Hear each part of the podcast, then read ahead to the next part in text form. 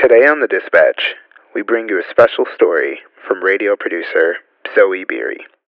Take it away, Zoe. The horsery of this day is militant and beautiful. The horsery of this day is militant and beautiful.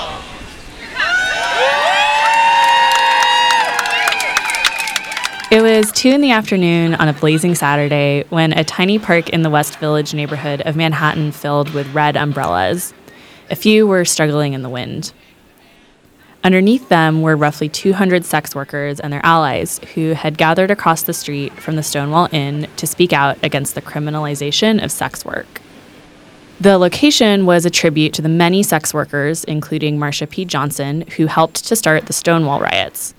At this very location in 1969, police raided a bar that was a haven for queer folks. And those queer folks fought back, sparking the beginning of the gay rights movement. The date was a tribute to sex workers, too, ones whose revolution came after Stonewall thousands of miles away.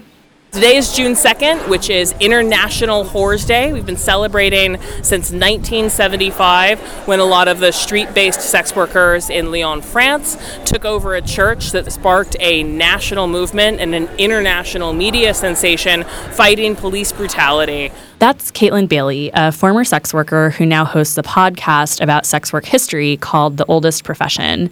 Those French sex workers she's talking about were protesting local police, the same police that arrested and beat them while failing to track down men who assaulted sex workers. Here's what happened. A sympathetic priest let the sex workers inside the church, and the women strung a banner across the doors reading, Our children do not want their mothers in prison. That banner got the attention of local politicians. And those politicians saw sex workers as unfit mothers and threatened to take their children away. But when French women saw mothers under attack because of their work, they joined the sex workers in the church so police wouldn't know who to arrest. They occupied a church for eight days before being brutally uh, broken up and beaten uh, by the police. But in the meantime, it started a conversation around sex worker rights that continues today. After 1975, International Whores Day became an annual celebration. We are celebrating and marking this day because we know that one of the challenges the sex workers have been facing is the violence that they face. They face violence from the clients, violence from the community. Around the world, hundreds of marchers take over streets and public squares. Their demands better working conditions and ending the stigma of sex work. And in those countries where sex work is illegal, decriminalization. But here in America, two things halted the growth of International Whores Day a conservative viewpoint on sex and a strong police force. Even in big cities like New York and San Francisco, rallies usually pull in under 100 people. This year, back in that small park in the West Village, roughly 200 showed up. What changed? Thank you very much for being with us today as we signed this crucial legislation to combat online sex trafficking and bring criminals to justice. On April 11th, President Trump signed into law two bills that were a slam dunk in a time of political division SESTA and FOSTA. Both of these laws hold websites and platforms responsible for the quote, promotion or facilitation of prostitution. The bill chose a main target child sex trafficking, and that's the narrative that took hold, especially from celebrities. Today, you can go online and buy a child for sex. It's as easy as ordering a pizza. And Congress agreed. Only 25 representatives and two senators voted against the package. But a lot of sex workers believe that all these bills did was push trafficking further underground. I started working when I was 17. I left home. I've started on Backpage actually. That was Tyler. He's one of the sex workers that will be affected by this new law.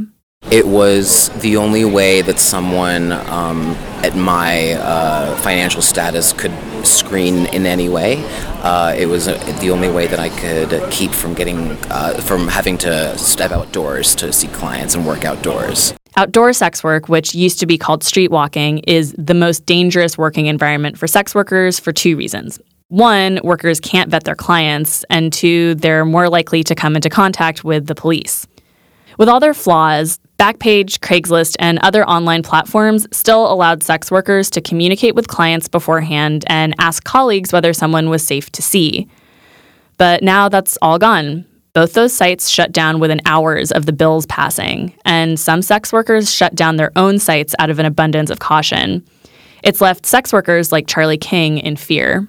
I've had to carry around mace now. I have to carry around a taser now, which I don't want to taser mace anyone, but guys are honestly can choke me. You know, I can be robbed. Other women can rob me. Pimps now are out here. They're robbing people. They're targeting us with violence. So it's like, it's wild, wild west right now, and it's really endangering our lives. History is starting to repeat itself, especially for longtime activists, like 53 year old Ceyenne Doroshow. Although she's no longer a sex worker, she runs an advocacy and support group called GLITS Gays and Lesbians Living in a Transgender Society. Over the past nine years, I've buried girls. I've had to call parents and tell parents that their children are dead. Trans women of color like Ceyenne are notoriously the ones most affected by these laws, and she's seen what a lack of resources can do. This law affects us all. It literally ruins lives. It literally forces people into harm's way. If the government was worried about trafficking, here's a prime example of creating it.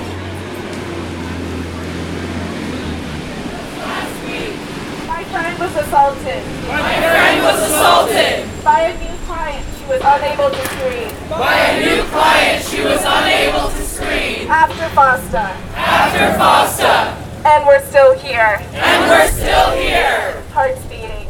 Hearts beating. So that brings us back to June 2nd, 2018, where sex workers across America gathered for International Whores Day. The danger spurred record numbers in San Francisco, Las Vegas, Chicago, Oakland, DC, and LA. And despite the peril, the mood in New York was celebratory. People showed up in costume, many with large sunglasses to provide some privacy from the many cameras. There was lots of grinning and hugging and posing for group photos. It felt kind of like a high school reunion, but for a very cool high school. And in a way, it was. Many sex workers who only knew each other online or didn't know each other at all were meeting for the first time under the sea of red umbrellas. It was a party that soon outgrew its venue, and by 3 p.m., a National Parks Service ranger, who declined to be interviewed, had decided that the crowd needed to leave. The organizers had a backup plan. Do you want to take up more space? Do you want to see everyone that you're sharing space with? Yes! All right, let's go take Washington Square Park. You know what's right. With marshals from the Democratic Socialists of America blocking intersections, the marchers made their way three blocks toward Washington Square Park. Confused onlookers craned their necks to read signs. No bad horrors, only bad laws. Rights, not rescue. The only good cop is a stripper cop.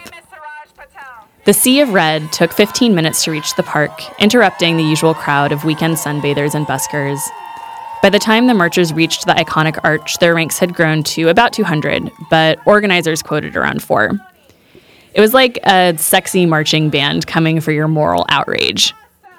Slowly, a circle formed, five deep, to listen to a series of longtime organizers. Like Mariah Lopez, who runs trans advocacy group STAR. We demand money and resources for sex workers to survive.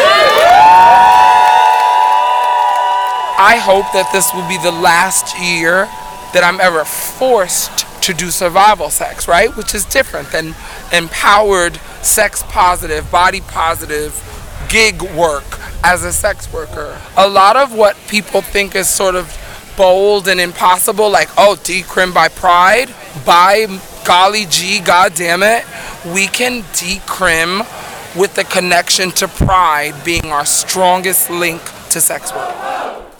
FOSTA got to go, hey, hey! Ho, ho! FOSTA SESTA's got to go, hey, hey! Ho, ho!